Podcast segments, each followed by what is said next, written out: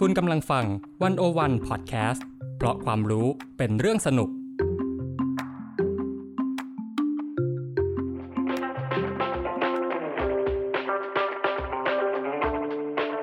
ซียนบ่มีไกด์ออกจากอาเซียนมุมเดิมๆเข้าถึงอาเซียนมุมใหม่ๆสนุกลึกและลับแบบที่ไกด์สำนักไหนก็ไม่เคยพาไปกับเบนวงศ์พันธ์อมรินทร์เทวา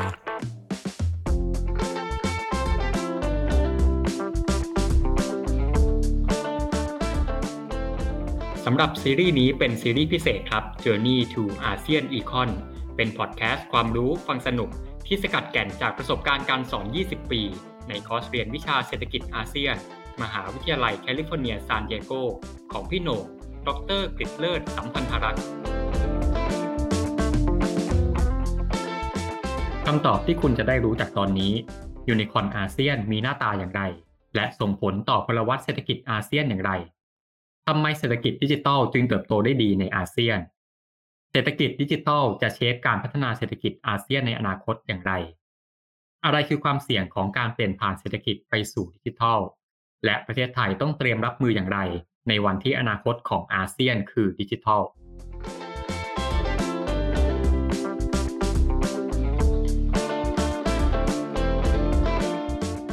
ตอนนี้อาเซียนบ่มีไกด์ F Griddler Journey to ASEAN Econ ก็ดำเนินมาถึงท้ายทริปแล้วนะครับสำหรับช่วงนี้ครับผมและพี่โหน่งจะชวนคุณผู้ฟังไปสำรวจอนาคตของอาเซียนกันซึ่งก็มีอยู่2เรื่องใหญ่ด้วยกันนะครับนั่นก็คือการเปลี่ยนผ่านไปสู่ดิจิทัลและเรื่องของความยั่งยืนซึ่งถือว่าเป็นโอกาสและความท้าทายที่ใหญ่มากของอาเซียนทั้งภูมิภาคนะครับซึ่งก็แน่นอนว่ารวมถึงประเทศไทยด้วยสำหรับใครที่เพิ่งมาฟังผมอยากลองชวนฟังอาเซียนบ่มีไกด์ F Griddler Journey to ASEAN Econ ย้อนหลังดูนะครับถ้าเกิดว่าใครสนใจบทเรียนในเรื่องของการพัฒนาเศรษฐกิจของแต่ละประเทศไม่ว่าจะเป็นเวียดนามสิงคโปร์ลาวและฟิลิปปินส์เนี่ยเพื่อจะลองนำมาปรับใช้มองประเทศไทยนะครับผมขอให้ย้อนไปฟังที่ EP 1 ถึง EP 5 ได้เลยแต่ถ้าเกิดว่าใครสนใจประเด็นร่วมกันของอาเซียนอย่างเช่นความเหลื่อมล้ำทุนเจ้าสัวจีนเรื่องของบทบาทภาครัฐและรัฐวิสาหกิจความหลากหลายของชาติพันธุ์ระบอบการเมืองและการกระจายอำนาจนะครับผมก็อยากลองชวนไปฟัง EP ที่6ถึง EP ที่12กันครับ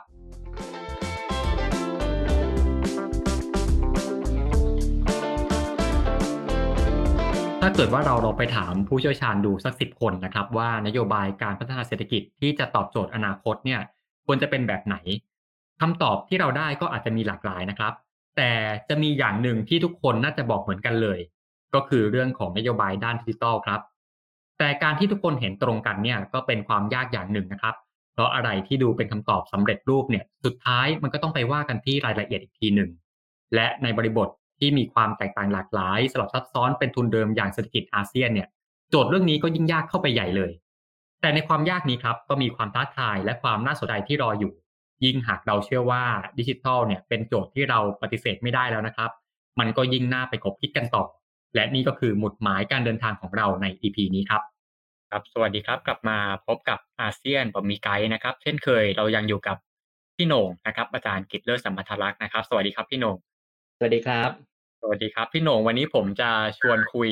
เรื่องที่มันแปลกใหม่ออกไปนิดนึงบ้างนะฮะก็จะเป็นเรื่องที่มันอาจจะเป็นเชิงอนาคตหน่อยเป็นเรื่องดิจิตอลอะไรพวกนี้นะครับพี่โหน่งถ้าเกิดว่าเราพูดถึงเศรษฐกิจดิจิตอลในอาเซียนเนี่ยคืออย่างหนึ่งที่เราจะนึกถึงก็คือเรื่องของสตาร์ทอัพนะครับซึ่งจริงๆในอาเซียนของเราเนี่ยเราเห็นอย่างเงี้ยจริงๆเราก็มีสตาร์ทอัพที่ใหญ่โตอยู่เยอะแยะมากมายเลยนะฮะพี่โหน่งทีเนี้ยพูดถึงสตาร์ทอัพที่มันใหญ่เนี่ยคือมันก็จะมีคำศัพท์เรียกว่าเป็นยูนิคอร์นใช่ไหมครับก็จะมีคำเรียกระดับของมันแต่ว่าที่คนจะรู้จักอันนี้ก็คือในระดับของยูนิคอร์นอยากชวนพี่โหน่งคุยก่อนนิดนึงนะครับว่าแล้วสตาร์ทอัพใหญ่ๆเนี่ยที่เป็นระดับยูนิคอร์นในอาเซียนของเราเนี่ยมันพอจะมีบริษัทอะไรบ้างครับพี่โหน่งครับคือต้องเริ่มก่อนว่ายูนิคอร์นคืออะไรนะครับยูนิคอร์นมันก็คือบริษัทนะครับในระบบเศรษฐกิจที่เป็นระบบเศรษฐกิจเขาเรียกว่าเป็นอินเทอร์เน็ตอีโคโนมีแล้วกันเป็นระบบเศรษฐกิจที่ใช้อินเทอร์เน็ตนะครับหรือบางคนก็จะบอกว่าเป็นระบบเศรษฐกิจแบบดิจิตอลครับซึ่งนิยามตรงนี้มันก็แล้วแต่นะครับว่าไม่ได้ตายตัวมากหลายคนก็บอกมันก็คือเรื่องของ ICT ด้วยนะครับ Information and Communication Technology แต่ว่ารวมๆแล้วเนี่ยก็คนอาจจะนิยามไม่เหมือนกันแต่พอพูดคนก็เข้าใจแหละว่ามันคือเศรษฐกิจแบบดิจิตอลเนี่ยนะครับ อันนี้ยูนิคอร์นเนี่ยก็คือเป็นบริษัทในระบบเศรษฐกิจดิจิตอลเนี่ยที่มีมูลค่าเกิน$1,000 ล้านสหรัฐอเมริกานะครับอันนี้ก็ต้องเป็นบริษัทที่ใหญ่ระดับหนึ่งนะครับเป็นสตาร์ทอัพที่ก่อตั้งขึ้นมาแล้วก็ต้องผ่านการระดมทุนหลายรอบนะครับที่เขาเรียกเป็นราวเป็นซีรีส์นะครับแล้วก็จนมูลค่าของบริษัทเนี่ยเกิน$1,000 ล้านครับครับคราวนี้ยูนิคอร์นตัวไหนเนี่ยที่เราถึงจะนับว่าเป็นยูนิคอร์นที่เป็นสัญชาติอาเซียนนะครับจะดูยังไงจะดูว่าเป็นยูนิคอร์นที่ก่อตั้งโดยคนสัญชาติอาเซียนหรือเปล่าหรือว่าเป็นยูนิคอร์นที่ต้องจดทะเบียนในประเทศในกลุ่มอาเซียนนะครับหรือว่าเป็นยูนิคอร์นที่จดทะเบียนที่ไหนก็ได้แต่ว่าดำเนินกิจการหลักๆอยู่ในภูมิภาคนี้ครับหรือว่าเป็นยูนิคอร์นที่ลงทุนโดยนักลงทุนอาเซียนอันนี้มัน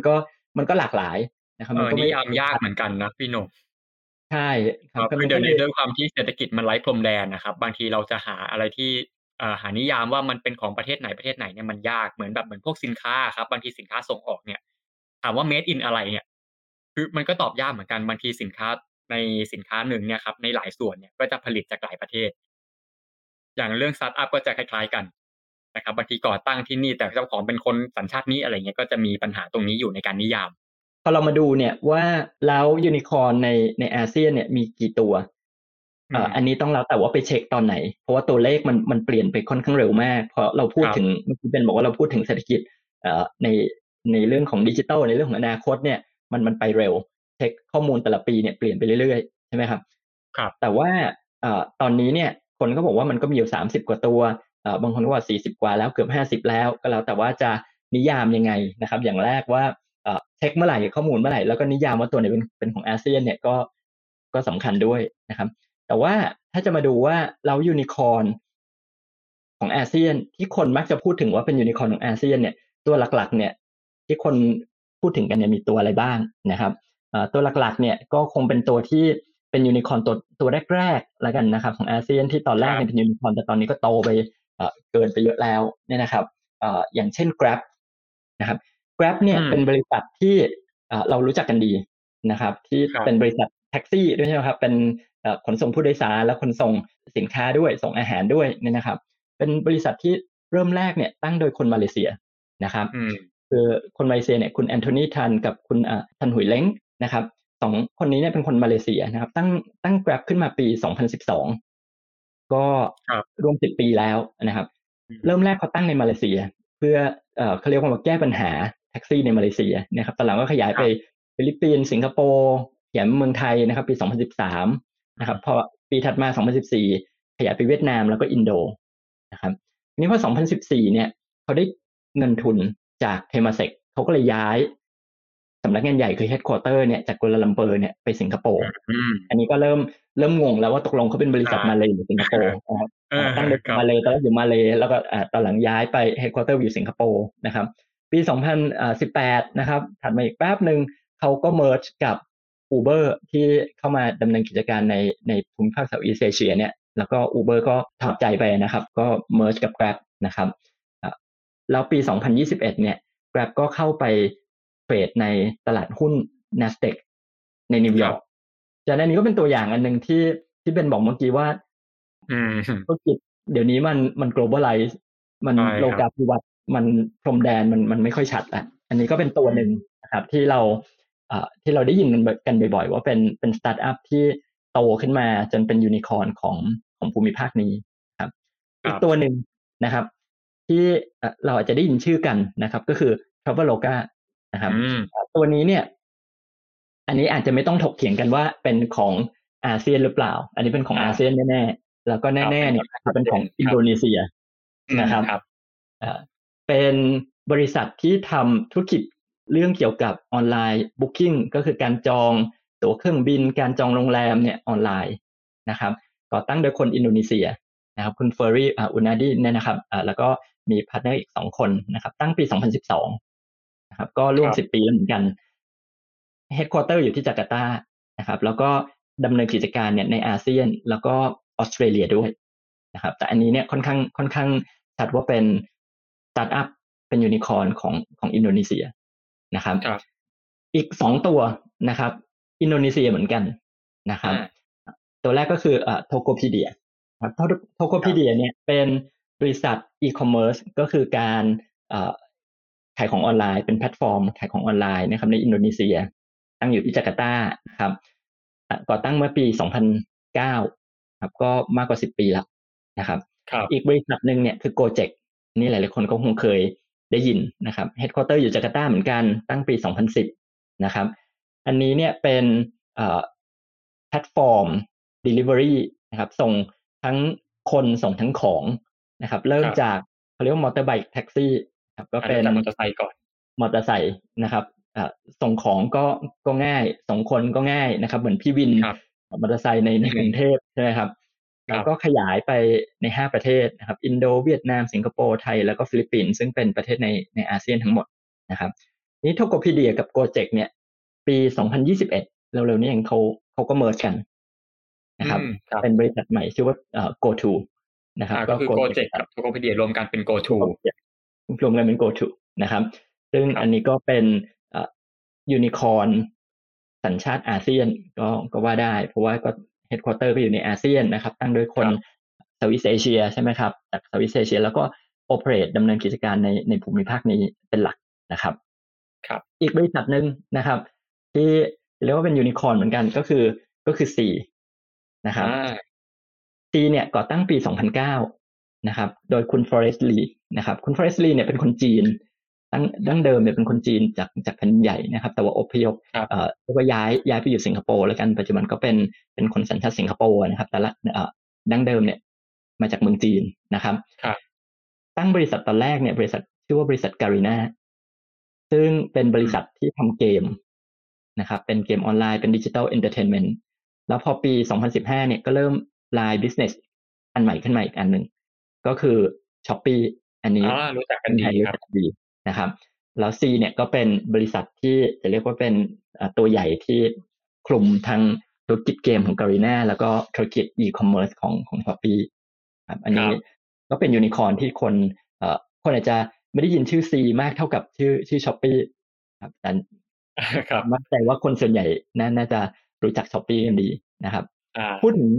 บริษัทนี้ก็เลยกลับไปเรื่องเดิมว่าแล้วตกลง C เนี่ยเป็นยูนิคอร์นของอาเซียนไหมเพราะว่าตั้งโดยคนจีนนั่นน่ะสิถึงแม้ว่าจะมาเป็นคนสิงคโปร์แล้วก็ตามนะครับพูดถึง Shopee นะครับของ C ก็หลีกเลี่ยงไม่ได้ต้องพูดถึงคู่แข่ง Lazada แน่นอน Lazada นี่ก็น่าสนใจนะครับ Lazada เนี่ยเป็นแพลตฟอร์ม e-commerce ในอาเซียนเหมือนกันนะครับดำเนินกิจการในอาเซียน headquarter อยู่ที่สิงคโปร์ก็ดูแล้วก็น่าจะอาเซียนเนาะนะครับแต่พอไปเจาะลึกว่า Lazada คืออะไรเนี่ย Lazada เนี่ยก่อตั้งปี2012ครับโดยจุดมุ่งหมายเนี่ยผู้ก่อตั้งเนี่ยเขาอยากให้ Lazada เนี่ยเป็นแพลตฟอร์ม e-commerce ของ Southeast Asia ก็คือเป็นเหมือน Amazon ของ Southeast Asia นะครับคนก่อตั้งเนี่ยชื่อว่าคุณแม็กซิมิเลียนบิทเนอร์ครับฟังชื่อเราไม่ค่อยเป็นชื่ออาเซียนไม่น่าจะอาเซียนครับเขาเป็นชาวอะไรครับพี่หนุ่มเขาเป็นชาวเยอรมันครับซึ่งไกลเลยใช่แต่ว่ามาตั้งบริษัทอีคอมเมิร์ซในเซาท์อีสต์เอเชียนะครับครับพี่หนุ่มแล้วที่เราได้ยินว่า Lazada เป็นของจีนเนี่ยตกลงมันยังไงครับมันน่าสนใจตรงนี้ครับว่าปีเขาตั้งปี2012ใช่ไหมครับพอปี2016เนี่ยอาลีบาบาเนี่ย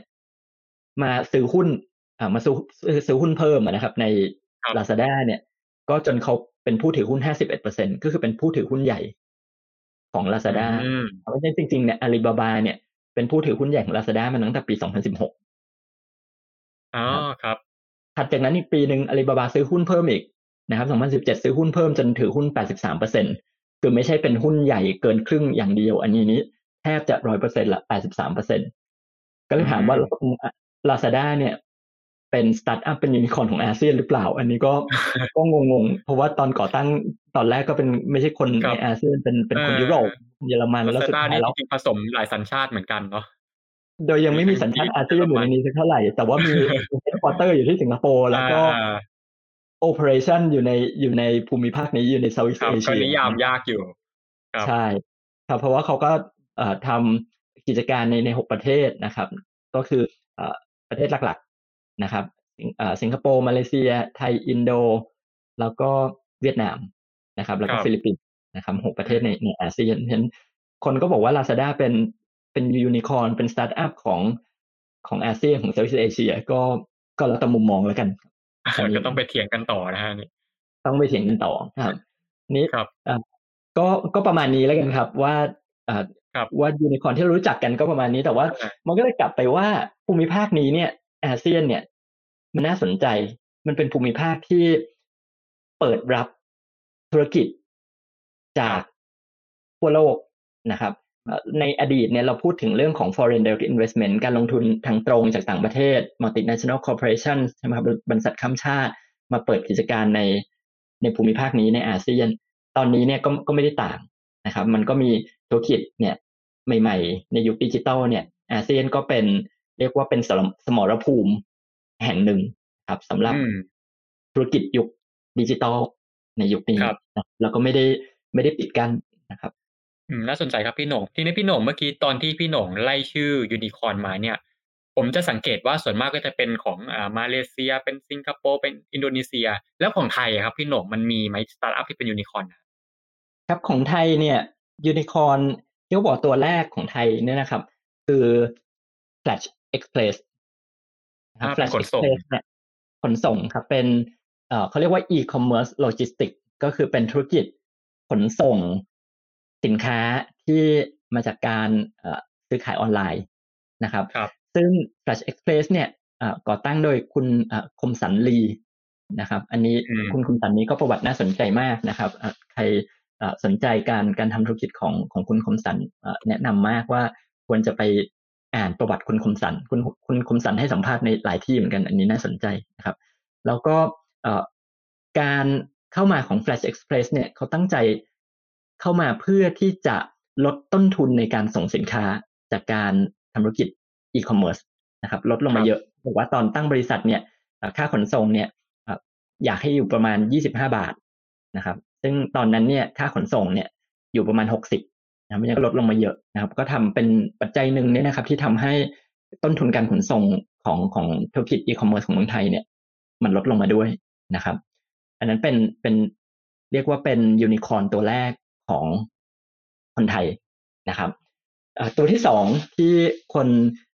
มักจะบอกว่าเป็นยูนิคอร์นเหมือนกันก็คือ Ascent นะครับอันนี้เป็นธุรกิจนะครับเป็น Fintech ธุรกิจการเงินนะครับในเรื่องของ payment นะครับอันนี้เป็น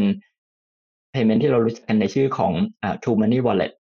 อันนี้เป็นธุรกิจของคุณสุภชัยจิรวนนท์นะครับครับเพราะฉะนั้นธุรกิจนี้จริงๆเนี่ยก็เป็นจะเรียกว่าเป็นยูนิคอร์นก็ได้แต่ว่าก็ถือว่าเป็นsubsidiary ได้เหมือนกันนะครับเป็นธุรกิจหนึ่งในเครือของเครือเจริญโภคภัณฑ์นะครับของ CP นะครับก็อยู่กับ True นะครับฟังเรื่องยูนิคอร์นจากพี่โหน่งแล้วเนี่ยก็ชวนให้คิดนะครับว่าเอาเข้าจริงแล้วเนี่ยเศรษฐกิจดิจิตอลของอาเซียนก็ไม่ได้ขี้เหร่กันเท่าไหร่เลยบางคนอาจจะบอกนะครับว่าจริงๆแล้วเนี่ยเศรษฐกิจดิจิทัลในอาเซียนค่อนข้างจะประสบความสำเร็จเลยด้วยซ้ำไปสำหรับคำถามง่ายๆที่ผมอยากจะชวนพี่โหน่งคุยต่อนะครับก็คือว่าทำไมเศรษฐกิจดิจิทัลในอาเซียนถึงได้เติบโตค่อนข้างดีทั้งที่พื้นฐานหลายอย่างของภูมิภาคนี้เนี่ยก็อาจจะไม่ได้ดีมากเมื่อเทียบกับที่อื่นๆของโลกนะครับและที่สำคัญไปกว่านั้นนะครับการเติบโตของเศรษฐกิจดิจิทัลเนี่ยมันจะไปเชฟการพัฒนาเศรษฐกิจของอาเซียนในอนาคตอย่างไร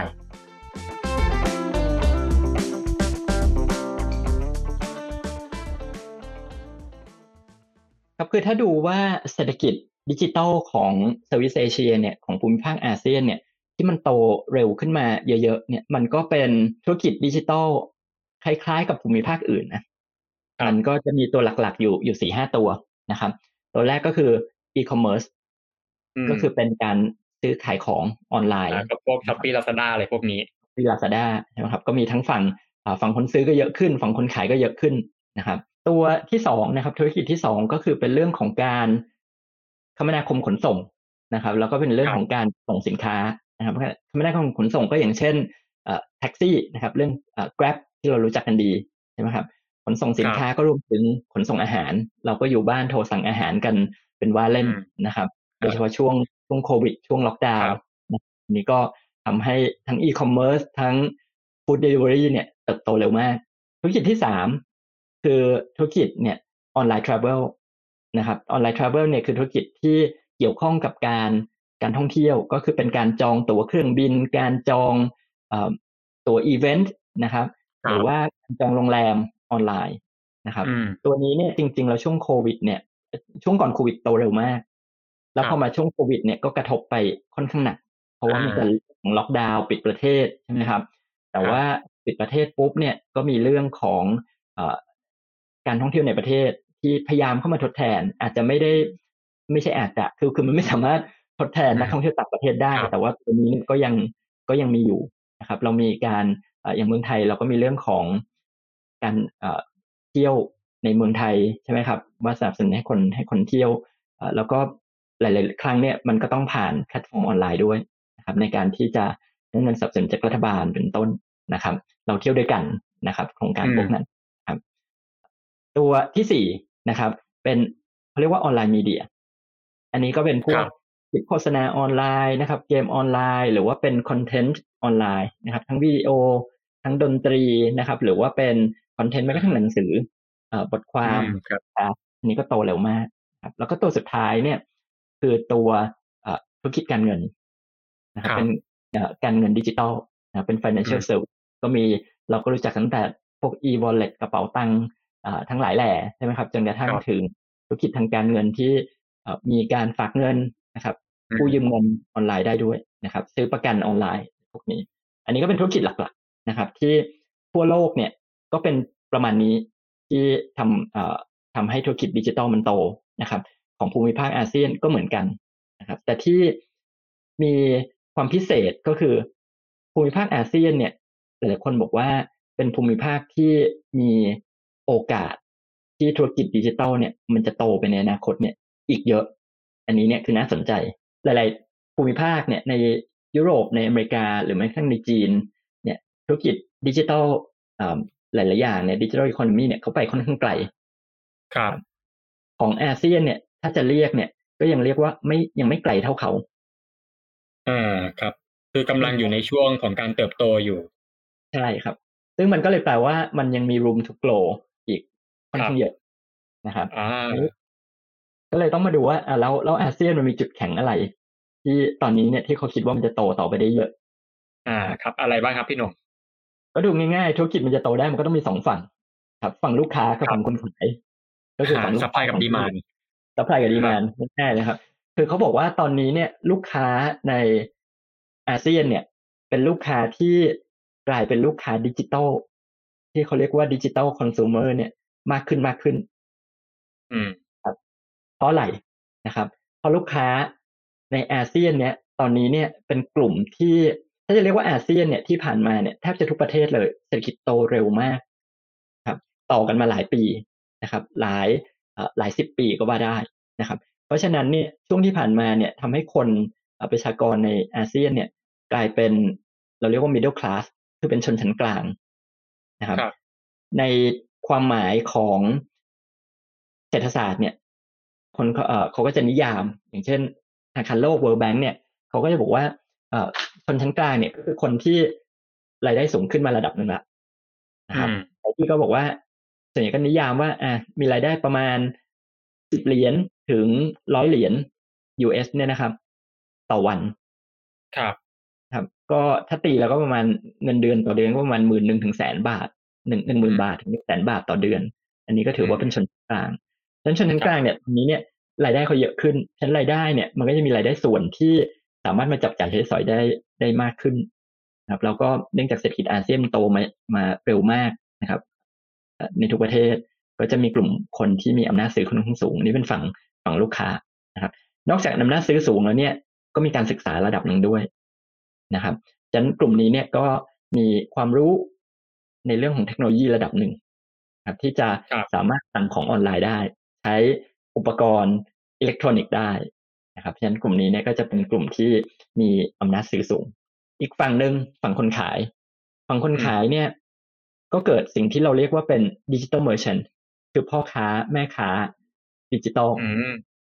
นะครับคือเป็นกลุ่มพ่อค้าแม่ค้านะครับหรือผู้ประกอบการเนี่ย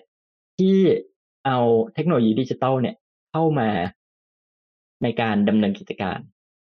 นะครับฉะนั้นกลุ่ม เนี่ยมักจะเป็นกลุ่มที่มีความเป็นผู้ประกอบการค่อนข้างสูงนะครับมีไอเดียใหม่ๆว่าจะนำเทคโนโลยีเข้ามาใช้กับธุรกิจได้ยังไงครับแต่ก่อนก็จะขายไปตอนนี้ก็มีการขายออนไลน์นะครับขายออนไลน์ก็ไม่ได้ขายอย่างเดียวนะครับเปิดเว็บไซต์ขายผ่านหลายสื่อผ่านโซเชียลมีเดียแล้วเอาข้อมูลลูกค้ามาวิเคราะห์ต่อได้ด้วยนะครับเพราะมันก็มีเทคโนโลยีตัวอื่นที่ใช้เรื่องของ AI เรื่องของ Data Analytics ทั้งหลายแหละอะไรพวกนี้นะครับฉะนั้นก็เกิดกลุ่มธุรกิจนะครับที่เราเรียกว่าเป็น Digital Merchant เพิ่มเข้ามาด้วยซึ่งในเซาท์อีสต์เอเชียกลุ่มนี้ก็เป็นกลุ่มที่ตอนแรกฐานมันไม่ใหญ่มากมันก็ได้โตขึ้นมาค่อนข้างเร็วแล้วมันโตขึ้นไปแล้วเนี่ยมันก็ยังมีรูมที่จะมีโอกาสที่จะโตไปต่อไปได้อีกด้วยนะครับแล้วสิ่งที่ทำให้ดีมานด์กับซัพพลายมาเจอกันมันก็คือตลาดนะครับในยุคดิจิตอลเนี่ยตลาดมันก็เป็นตลาดในรูปแบบของดิจิตอลนะครับเราก็รู้จักกันในเรื่องของดิจิตอลแพลตฟอร์มใช่ไหมครับว่าตอนนี้คนไม่ต้องไปเดินเจอหน้ากันแล้วที่ห้างสรรพสินค้าที่ตลาดนัดนะครับคนผู้ผลิตอยู่เชียงรายคนซื้ออยู่นครศรีธรรมราชก็สามารถสั่งซื้อของกันได้ผ่านดิจิทัลแพลตฟอร์มซึ่งในอดีตอาจจะทำได้ค่อนข้างยากใช่ไหมครับพอตลาดมันเกิดขึ้นมามีดิจิทัลแพลตฟอร์มมันเกิดขึ้นมาเนี่ยมันก็ทำให้ผู้ผลิตเนี่ยเข้าถึงลูกค้าได้มากขึ้นและลูกค้าก็เข้าถึงสินค้าได้มากขึ้นทั้งตลาดมันก็ขยายขึ้นมาได้อย่างรวดเร็วนะครับและในช่วงที่ผ่านมาเนี่ยดิจิทัลแพลตฟอร์มมันเกิดขึ้นได้เพราะอะไรก็เกิดขึ้นได้เพราะว่าทั้งผู้ผลิตทั้งผู้บริโภคก็มีความรู้เรื่องเทคโนโลยีมากขึ้นนะครับแล้วสิ่งหนึ่งที่มันเป็นปัจจัยสำคัญที่คิดว่าไม่พูดถึงไม่ได้นะครับปัจจัยสำคัญที่ทำให้ธุรกิจดิจิทัลเนี่ยมันโตได้เนี่ยก็คือเรื่องของ e-payment ครับการจ่ายเงินผ่านสื่ออิเล็กทรอนิกส์นะครับเป็น digital payment เนี่ยเพราะว่าเราสั่งของออนไลน์เนี่ยถ้ายังต้องจ่ายด้วยเงินสดอยู่ก็ไม่ค่อยสะดวกสักเท่าไหร่นะครับการจ่ายออนไลน์ได้ทันทีแล้วก็ต้นทุนต่ำเนี่ยก็เป็นปัจจัยสำคัญที่ทำให้ดิจิทัลอีโคโนมีของภูมิภาคนี้เนี่ยมันโตขึ้นมาเร็วครับน่าสนใจมากครับพี่หน่งทีนี้พี่หน่งจากที่ฟังพี่หน่งมาเนี่ยคือตอนเนี้ยดิจิทัลอีโคโนมีในอาเซียนมันโตเร็วมากแล้วก็มีโอกาสเยอะมากครับผมก็เลยอยากถามต่อไปว่าแล้วไอการที่เศรษฐกิจดิจิทัลมันเติบโตมารวดเร็วในภูมิภาคนี้ขนาดเนี้ยมันส่งผลกระทบอะไรต่อเศรษฐกิจของอาเซียนบ้างซึ่งพอพูดถึงผลกระทบเนี่ยมันแน่นอนว่าด้านหนึ่งคือโอเคเป็นประโยชน์แน่นอนแต่ว่ามันก็ต้องมีอีกด้านหนึ่งด้วยใช่ไหมครับพี่หน่งก็คือเป็นด้านที่เป็นผลเสียนะครับอยากชวนพี่หน่งคุยตรงนี้ต่อว่าแล้วการเติบโตของดิจิทัลในอาเซียนเนี่ยมันเป็นผลดีกับผลเสียต่อระบบเศรษฐกิจของเรายังไงครับครับจริงๆคนจะบอกว่าผลดีแน่ๆเนี่ยก็คือเรื่องของการเพิ่ม productivity ครับซึ่งอันนี้เนี่ยมันก็กลับไปหลายๆเรื่องที่หลายๆประเด็นที่หลายคนคุยกันว่าเศรษฐกิจในอาเซียนตอนนี้หลายๆประเทศเนี่ยรวมถึงประเทศไทยด้วยเนี่ยมีไทยมีมาเลเนี่ยก็ประสบปัญหาที่เรารู้สึกว่าผลิตภาพมันต่ำนะครับจะทำไงให้เพิ่มผลิตภาพฉะนั้นหลายคนก็บอกว่าดิจิทัลเนี่ยแหละจะมาเป็นตัวปลดล็อกนะครับเป็นตัวเพิ่มผลิตภาพของระบบเศรษฐกิจนะครับเทคโนโลยีเนี่ยจะเป็นทางแก้เป็นทางออกของประเทศพวกนี้นะครับซึ่งถามว่าใช่ไหมคำตอบก็คือใช่เลยนะครับเพราะเทคโนโลยีเนี่ยเข้ามาเนี่ยอย่างแรกเนี่ยมาช่วยในการผลิตสินค้าต่างๆบริการต่างๆเนี่ยที่มันทำให้มีประสิทธิภาพมากขึ้นนะครับเทคโนโลยีใหม่ๆนะครับมาช่วยในการลดต้นทุนนะครับหรือว่ามาทำให้ผู้ผลิตเข้าถึงลูกค้าได้มากขึ้นฉันขายของได้มากขึ้นมันก็มีเราเรียกว่าการประหยัดต่อขนาดนะครับเพราะว่าต้นทุนต่อหนึ่งมันก็ต่ำลงเพราะว่าลงทุนไปแล้วก็ขายของได้มากขึ้นเป็นต้นนะครับหรือแพลตฟอร์มต่างๆเนี่ยมันทำให้การจัดสรรทรัพยากรในระบบเศรษฐกิจเนี่ยมันมีประสิทธิภาพมากขึ้นครับในเรื่องของแพลตฟอร์มหางานคนหางานนายจ้างก็หางานออนไลน์ก็ง่ายกว่าที่จะไปนั่งเปิดหนังสือพิมพ์เหมือนสมัยก่อนใช่ไหมครับหรือแม้กระทั่งทางการเงินครับการกู้ยืมเงินการฝากเงินก็ทำได้มีประสิทธิภาพมากขึ้นฉะนั้นตัวนี้เนี่ยมันทำให้ผลิตภาพของระบบเศรษฐกิจโดยรวมเนี่ยมันสูงขึ้นค่อนข้างชัดนะครับอันนี้ตัวอื่นล่ะครับเราคงไม่ได้แคร์แต่เรื่องผลิตภาพของระบบเศรษฐกิจอย่างเดียวนะครับการที่เศรษฐกิจมันจะดีมันคงต้องมีมิติอื่นด้วยมิติหนึ่งที่คนพูดถึงเยอะๆก็คือเรื่องของ สมัยนี้คนพูดถึงเรื่องของ resiliency ค่อนข้างเยอะก็คือมีภูมิคุ้มกันเนาะว่าเวลามันมีอะไรมากระทบกระแทกแล้วเนี่ยไม่ล้มไม่เซหรือว่าเซไปล้มไปแล้วมันลุกกลับขึ้นมาใหม่ง่ายเรียกว่ามีภูมิคุ้มกันครับคนก็บอกเทคโนโลยีเนี่ยมันก็มาช่วยทำให้ทั้งตัวเรือนทั้งธุรกิจนะครับมีภูมิคุ้มกันมากขึ้นเวลามีเกิดเหตุการณ์อะไรขึ้นมานะครับเพราะว่าเขาสามารถกระจายความเสี่ยงได้ดีขึ้นด้วยเทคโนโลยีใหม่ๆนะครับเราเห็นแล้วว่าโควิดมาเนี่ยธุรกิจเนี่ยถ้าไม่มีเทคโนโลยีเนี่ยอาจจะตายแน่ๆล็อกดาวน์เนี่ยลูกค้าหายไปเลยแต่ว่าเทคโนโลยีมาช่วยทำให้เขาสามารถขายของออนไลน์ได้แล้วก็ไม่ใช่ขายของออนไลน์เฉพาะคนในชุมชนอันนี้ส่งไปจังหวัดอื่นได้ด้วยอันนี้เนี่ยทำให้เขาเนี่ยกระจายความเสี่ยงนะครับมีลูกค้าหลายกลุ่มมากขึ้นนะครับขายสินค้าแบบใหม่ๆได้เพิ่มขึ้นด้วยนะครับเพราะฉะนั้นรายได้เนี่ยก็จะเรียกว่ามีความเสี่ยงที่น้อยลงนะครับหรือนะครับเทคโนโลยีทางการเงินก็ช่วยกระจายความเสี่ยงครับมีการซื้อประกันที่มีคุณสมบัติที่ตรงความต้องการได้มากขึ้นนะครับเกษตรกรก็สามารถเข้าถึงข้อมูลที่ทราบว่าจะผลิตอะไรเมื่อไหร่นะครับสินค้าราคาอะไรเท่าไหร่เนี่ยมันก็ทำให้รายได้ของเกษตรกรแล้วก็ในเรื่องของความเขาเรียกว่ามีภูมิคุ้มกันเนี่ยมันดีขึ้นนะครับแต่นะครับมันก็มีปัญหาครับว่านี่เข้ามาเนี่ยเมื่อกี้เป็นถามว่าแล้วมันมีข้อเสียไหมนะครับหลายคนก็บอกว่าเนี่ย resiliency เราพูดไปเนี่ยมันเหมือนมีแต่ข้อดีนะแต่ว่าเทคโนโลยีหลายอันมันเข้ามาเนี่ยมันกลายเป็นว่ามันทำให้บางคนเนี่ยมีความเปราะบางมากขึ้นอย่างเช่น cyber security นะครับความปลอดภัยในเรื่องของดิจิทัลคือ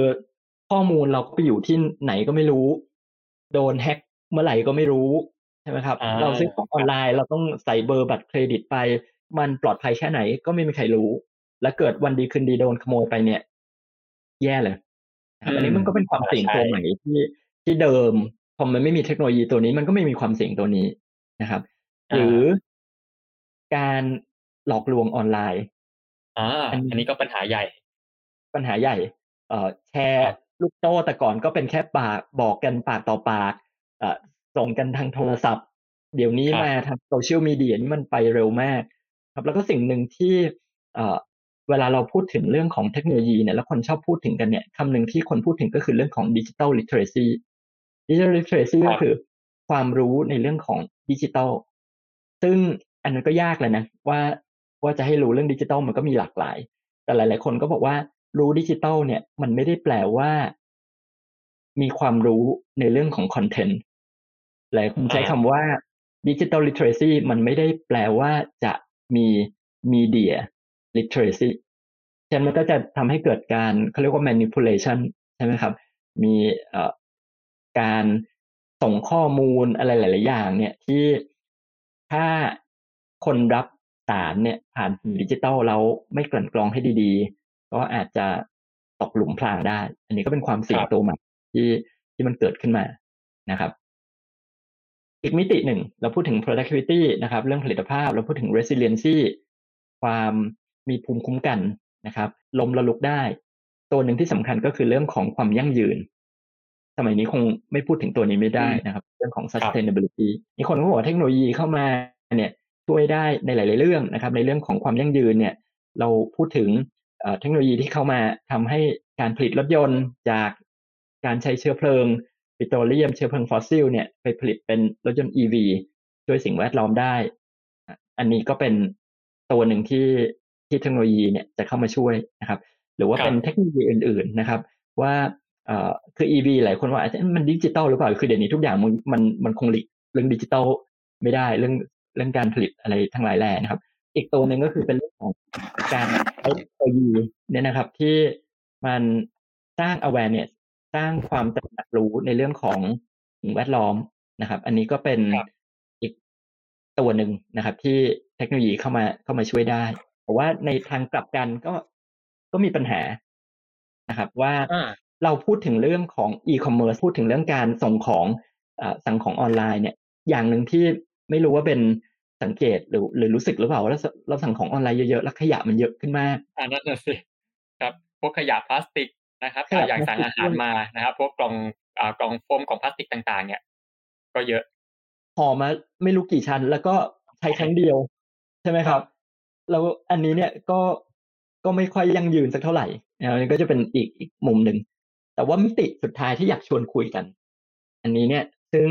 มันสำคัญมากนะครับว่าเราจะมองมิติการพัฒนาเศรษฐกิจเนี่ยเราพูดถึงเรื่องผลิตภาพพูดถึงเรื่อง resiliency พูดถึงเรื่องความยั่งยืน sustainability เนี่ยเรื่องหนึ่งที่มันขาดไม่ได้คือเรื่องของinclusivity ก็คือเศรษฐกิจมันจะพัฒนามันต้องไปด้วยกันทุกคนคนในระบบเศรษฐกิจน่าจะต้องได้รับประโยชน์จากการพัฒนาเศรษฐกิจเนี่ยด้วยกันเป็นการพัฒนาโดยที่ไม่ทิ้งใครไว้ข้างหลังเทคโนโลยีดิจิตอลมันเข้ามาเนี่ยมันช่วยส่งเสริมให้เราไปด้วยกันหรือเปล่าหรือว่ามันทำให้บางคนเนี่ยถูกทิ้งไว้ข้างหลังมากขึ้นอันนี้สำคัญมากครับซึ่งมันก็เป็นได้ทั้งสองทางนึงเนี่ยเทคโนโลยีดิจิตอลมันเข้ามาเนี่ยมันทำให้สร้างโอกาสให้หลายๆคนที่ถ้าไม่มีเทคโนโลยีดิจิตอลเนี่ยเขาคงไม่ได้รับโอกาสนั้นเช่นการเรียนออนไลน์ครับอันนี้ต้องยอมรับเลยว่าสมัยนี้เนี่ยอยากรู้อะไรเนี่ยกดอินเทอร์เน็ตดู Google Wikipedia โผล่ขึ้นเต็มเลยถ้าเทียบกับสมัยก่อนเนี่ยที่ไม่มีเทคโนโลยีดิจิตอลเนี่ยความรู้ตรงนี้เนี่ยมันหาได้ยากมากจะหาทีต้องไปห้องสมุดต้องไปหาผู้เชี่ยวชาญตอนนี้เนี่ยเทคโนโลยีดิจิตอลมันทำให้คนถึงความรู้การศึกษาเนี่ยไปได้เยอะมากนะครับเข้าถึงเงินทุนได้ง่ายขึ้นความรู้กับเงินทุนมารวมกันก็ทำให้สร้างโอกาสให้คนเริ่มธุรกิจใหม่ๆได้ยกฐานะทางเศรษฐกิจและสังคมของตัวเองขึ้นมาได้ซึ่งอันนี้เนี่ยมันเป็นการเปิดประตูเปิดโอกาสให้คนหลายๆคนเนี่ยมีโอกาสลืมตาอ้าปากนะครับตั้งตัวได้มากกว่าแต่ก่อนนะครับซึ่งก็ทำให้คนได้ประโยชน์ตรงนั้นอันนี้ในแง่ลบล่ะในแง่ลบเนี่ยอาจจะต้องมองว่ามันไม่ใช่เป็นผลเสียของเทคโนโลยีสักทีเดียวแต่ว่ามันเป็นปัญหาว่าหลายๆคนเนี่ยไม่ได้มีโอกาสหรือไม่มีความสามารถในการเข้าถึงเทคโนโลยีที่เท่าเทียมกันกับคนอื่นนะครับบางคนที่มีการศึกษาหน่อยก็เลยสามารถมีความรู้ในเรื่องของ Digital Literacy คำนี้ยิ่งต่อยอดไปไกลเลยแต่คนที่ความรู้ขั้นพื้นฐานเนี่ยก็ไม่มีอยู่แล้วนะครับภาษาอังกฤษไม่ทราบเพราะฉะนั้นการใช้ประโยชน์จากเทคโนโลยีดิจิตอลเนี่ยก็อาจจะมีข้อจำกัดมากกว่าคนอื่นฉะนั้นมันก็จะทำให้ช่องว่างของระหว่างคนเนี่ยมันยิ่งกว้างเข้าไปใหญ่อันนี้คือเรื่องนึงใช่ไหมครับเพราะฉะนั้นตรงนี้เนี่ยก็คือต้องระวังเขาเรียกว่าดิจิตอลดีไวด์ว่ามันจะแบ่งคนเป็น2กลุ่มหรือเปล่ากลุ่มคนที่สามารถใช้ประโยชน์จากเทคโนโลยีดิจิตอลแล้วก็สามารถโตได้สร้างความมั่งคั่งของตัวเองได้กับอีกกลุ่มนึงที่โดนทิ้งไว้ข้างหลังนะครับอีกกลุ่มนึงแรงงานที่โดนทดแทนด้วยเทคโนโลยีเราก็บอกว่าหลายๆสายการผลิตตอนนี้ใช้หุ่นยนต์เนาะใช้ออโตเมชันแปลว่าอะไรแปลว่าไม่ต้องใช้คนงานครับแล้วคนงานกลุ่มนี้เขาจะไปไหนเขาโดนปลดออกเนี่ยถ้าเกิดเขาไม่ไปหาทักษะใหม่ๆที่มีความต้องการในระบบเศรษฐกิจเนี่ยเขาก็จะกลายเป็นงานครับคือบางคนทำงานนั้นมาทั้งชีวิตเนี่ยอยู่ๆโดนดิจิตอลมาแทนก็ไม่รู้จะไปไหนต่อเลยไปไหนใช่ไหมครับทีนี้บางคนเนี่ยไม่มีทุนที่จะไปเขาเรียกว่า up skill re skill ใช่ไหมครับไปหาทักษะที่มันได้รับการความต้องการในตลาดแรงงานเนี่ยหรือว่าบางคนเนี่ยอายุเยอะแล้วจะเกษียณอยู่แล้วเนี่ยคือใช้เขาทำยังไงหรืออายุงานยังไม่คิดให้ไปเรียนสะใหม่มาเรียนมาเสร็จพอดีเกษียณพอดีแต่ว่าถ้าไม่เรียนก็ตกงานตอนนี้อันนี้ก็จะเป็นปัญหาที่ต้องช่วยกันขบคิดนะครับเพราะฉะนั้นเทคโนโลยีที่เข้ามาเนี่ยมาช่วยประเทศในภูมิภาคนี้เยอะมากแล้วมันทำให้เราเรียกว่า leap frog ก็คือกระโดดข้ามอะไรหลายอย่างไปนะครับอันนี้ไม่แน่ใจว่าเวลาเราพูดถึงเทคโนโลยีเนี่ยเราควรจะพูดถึงเรื่องของโอกาสที่มันทำให้เรียกว่าก้าวข้ามขั้นตอนบางอย่างในกระบวนการพัฒนาเศรษฐกิจเนี่ยไปได้อันนี้ไม่แน่ใจว่าเบนเคยได้ยินหรือเปล่ายกตัวอย่างเช่นถ้าสมมติว่าสักหลายปีก่อนเนี่ยถ้าคนไปลาวคนไปเที่ยวประเทศลาวจะรู้สึกว่ามือถือที่ลาวทำไม หรืออินเทอร์เน็ตที่เรามันเร็วกว่าเมืองไทยอันนี้ผมไม่แน่อันนี้ผมยังเคยไปลาวอยู่แค่รอบเดียวพี่หนุ่มแล้วไปคืนเดียวด้วยตอนนั้นหรือว่าไปในบางประเทศเนี่ยคือทำไมเทคโนโลยีเขาไปเร็วกว่าเพราะว่าเขาสามารถข้ามขั้นได้เพราะเทคโนโลยีมันพัฒนาไปเร็วเพราะฉะนั้นเวลาเราลงทุนอะไรไปสักอย่างหรือว่าลงทุน 3G ไปเนี่ยมันก็ต้องใช้ 3G ไปสักระยะนึงยังไม่คืนทุนเลยใช้ไปลงทุน 4G ต่อมันก็จะมีปัญหาตรงเนี้ยฉะนั้นไอ้การที่ประเทศบางประเทศเนี่ยเข้ามาทีหลังเนี่ยมันกลายเป็นว่าได้เทคโนโลยีตัวใหม่เป็นหลายคนก็ได้มองว่าการที่เทคโนโลยีมันมาเนี่ยมันการสร้างโอกาสให้ประเทศที่อาจจะตามหลังอยู่เนี่ยได้สปีดอัพไปทันประเทศที่เขาไปก่อนได้ครับนั่นนี่ก็เป็นอีกน่าสนใจพี่หนุ่มโอกาสหนึ่งครับ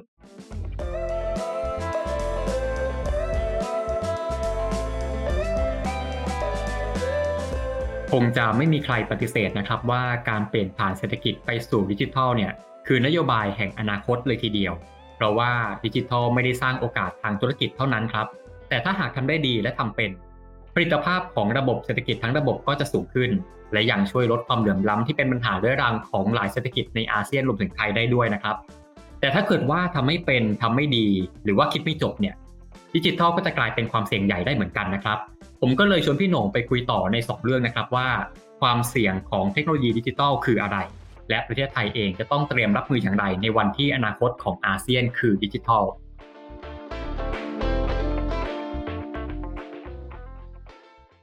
มี2อย่างนะครับถ้าเราพูดถึงธุรกิจ SME เนี่ยธุรกิจ SME แน่นอนมันขนาดเล็กเพราะฉะนั้นปัญหาของธุรกิจ SME เนี่ยมันอยู่ที่ขนาดเริ่มต้นเลยเนี่ยคือสิ่งที่มันยังไงก็แก้ไม่ได้ก็คือเรื่องขนาดเพราะว่าโดยนิยามแล้วมันคือธุรกิจขนาดกลางและขนาดย่อมใช่ไหมครับแล้วก็ยังมีไมโครอีกที่เล็กลงไปอีกเนี่ยเวลาธุรกิจที่มีขนาดเล็กเนี่ยโอกาสที่เขาจะแข่งกับธุรกิจขนาดใหญ่เนี่ยปกติมันค่อนข้างยากอยู่แล้วเพราะว่าเขาจะมีประสิทธิภาพเนี่ยน้อยกว่าธุรกิจที่มีขนาดใหญ่เพราะเนื่องจากว่าเขาไม่มีสิ่งที่เรียกว่า economy of scale ก็คือเรื่องของการประหยัดขนาดนะครับประหยัดขนาดคืออะไรนะครับก็อย่างเช่นไม่ว่าธุรกิจเนี่ยจะผลิตสินค้าออกมากี่ชิ้นเนี่ยก็อาจจะต้องมีเครื่องจักร1เครื่องใช่ไหมครับธุรกิจขนาดใหญ่เนี่ยผลิตมีเครื่องจักรเนี่ยแล้วเขาสามารถผลิตออกมาและขายได้เยอะเนี่ยจนต้นทุนต่อหน่วยของเขามันก็น้อยกว่าธุรกิจขนาดเล็กที่ต้องลงทุนซื้อเครื่องจักรเหมือนกันเนี่ยมาแล้วก็ผลิตได้ไม่กี่ชิ้นฉะนั้นต้นทุนต่อหน่วยมันก็สูงกว่าจะไปแข่งกับธุรกิจขนาดใหญ่มันก็ยากอันนี้ตัวอย่างง่ายๆนะครับฉะนั้นเทคโนโลยีเข้ามาเนี่ยมันสร้างโอกาสให้ SME เนี่ยขยายขนาดได้เพราะเดิมอย่างที่เราบอกว่าเดิมผลิตสินค้านะครับขายได้แต่ในชุมชนในจังหวัดจะขายคนนอกจังหวัดก็ต้องรอเข้ามาเที่ยวจังหวัดแล้วก็ซื้อเป็นของที่ระลึกตอนนี้คือไม่ใช่แล้วตอนนี้คือสามารถเอาไปขายของในแพลตฟอร์มดิจิทัลได้จนตลาดเนี่ยมันไม่จำกัดไม่ใช่เฉพาะในประเทศด้วยซ้ำส่งออกก็ได้เพราะฉะนั้นเนี่ยไอ้การที่ตลาดมันขยายใหญ่ได้มันก็แปลว่า SME เนี่ยสามารถใช้เทคโนโลยีดิจิทัลเนี่ยมาเพิ่มผลิตแล้วก็ทำให้ประสิทธิภาพเขาเนี่ยเพิ่มเป็นตามนะครับก็คือต้นทุนต่อหน่วยเนี่ยมันลดลงมาได้นะครับแต่สินค้าบางอย่างเนี่ยอาจจะขยายผลิตกำลังงานผลิตไม่ได้ขนาดนั้นนะครับหรือยังต้องขายในท้องถิ่นนะครับบริการบางอย่างเนี่ยแต่เทคโนโลยีเนี่ยก็ทำให้เพิ่มมูลค่าได้เหมือนกันนะครับทำให้เกิดอย่างเช่นนักท่องเที่ยวนะครับเราบอกว่าจะให้นักท่องเที่ยวมาก็เทคโนโลยีมันก็สามารถทำให้เราเข้าถึงนักท่องเที่ยวที่มีกำลังซื้ออาจจะกำลังซื้อสูงกว่าได้นะครับนักท่องเที่ยวที่เป็นนักท่องเที่ยวที่มาแล้วจะจ่ายเงินนะครับเดิมก็อาจจะสื่อสารกับเขายากหน่อยตอนนี้เทคโนโลยีมาก็สามารถทำให้เข้าถึงนักท่องเที่ยวในกลุ่มใหม่ๆได้เหมือนกันที่อาจจะ target นะครับหรือว่าวางเป้าหมายว่าเราจะอยากได้ลูกค้าที่มีกำลังจ่ายอันนั้นก็ไม่ได้ขยายขนาดแต่ว่าเพิ่มมูลค่านะครับอันนั้นก็เป็นเรื่องของ SME นะครับแต่ว่าสิ่งที่ต้องฝากไว้ก็คือเวลาที่เราจะมองว่า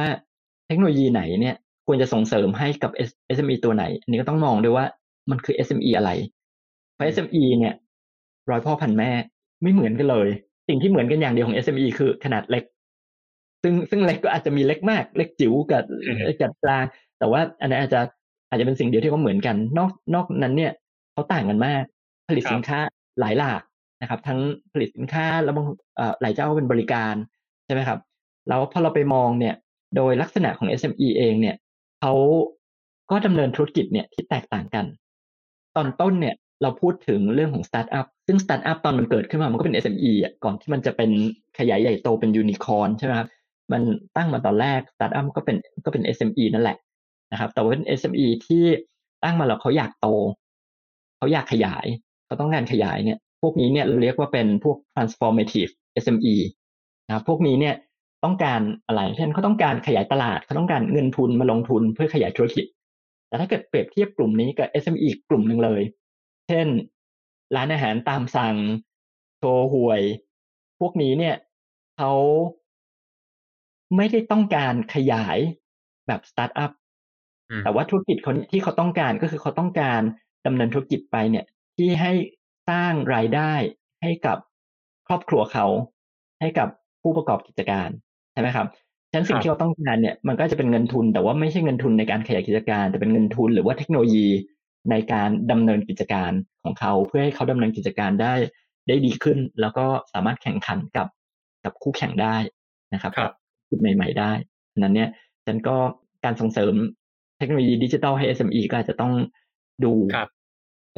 ป็นกรณีไปนะครับโอเคครับสุดท้ายแล้วครับพี่โหน่งอยากชวนพี่โหน่งสรุปสั้นๆไว้ตรงนี้นะฮะผมถามรวบไปเลยว่าสุดท้ายแล้วอาเซียนเนี่ยทำไมอาเซียนถึงได้เป็นโอกาสที่ถือว่าใหญ่สำหรับการเติบโตของ Digital Economy นะครับอันนี้คำถามแรกแล้วก็คำถามที่2เนี่ยก็คือว่า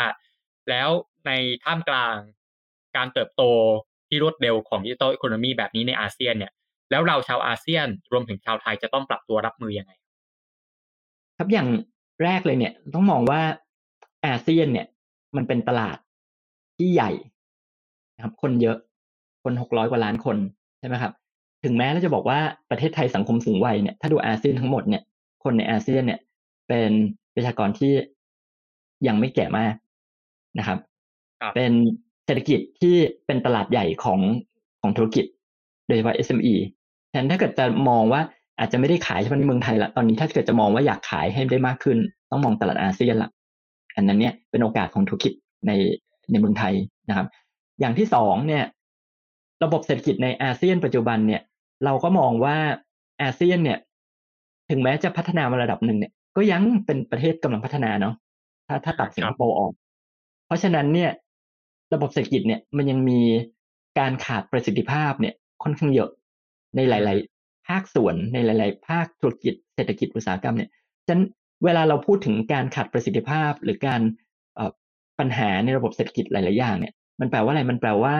มันมีโอกาสที่จะโตอีกเยอะถ้าเทคโนโลยีเข้าไปช่วยลดอุปสรรคเข้าไปลดไอ้ตัวปัญหาเรื่องการขาดประสิทธิภาพต่างๆนะครับ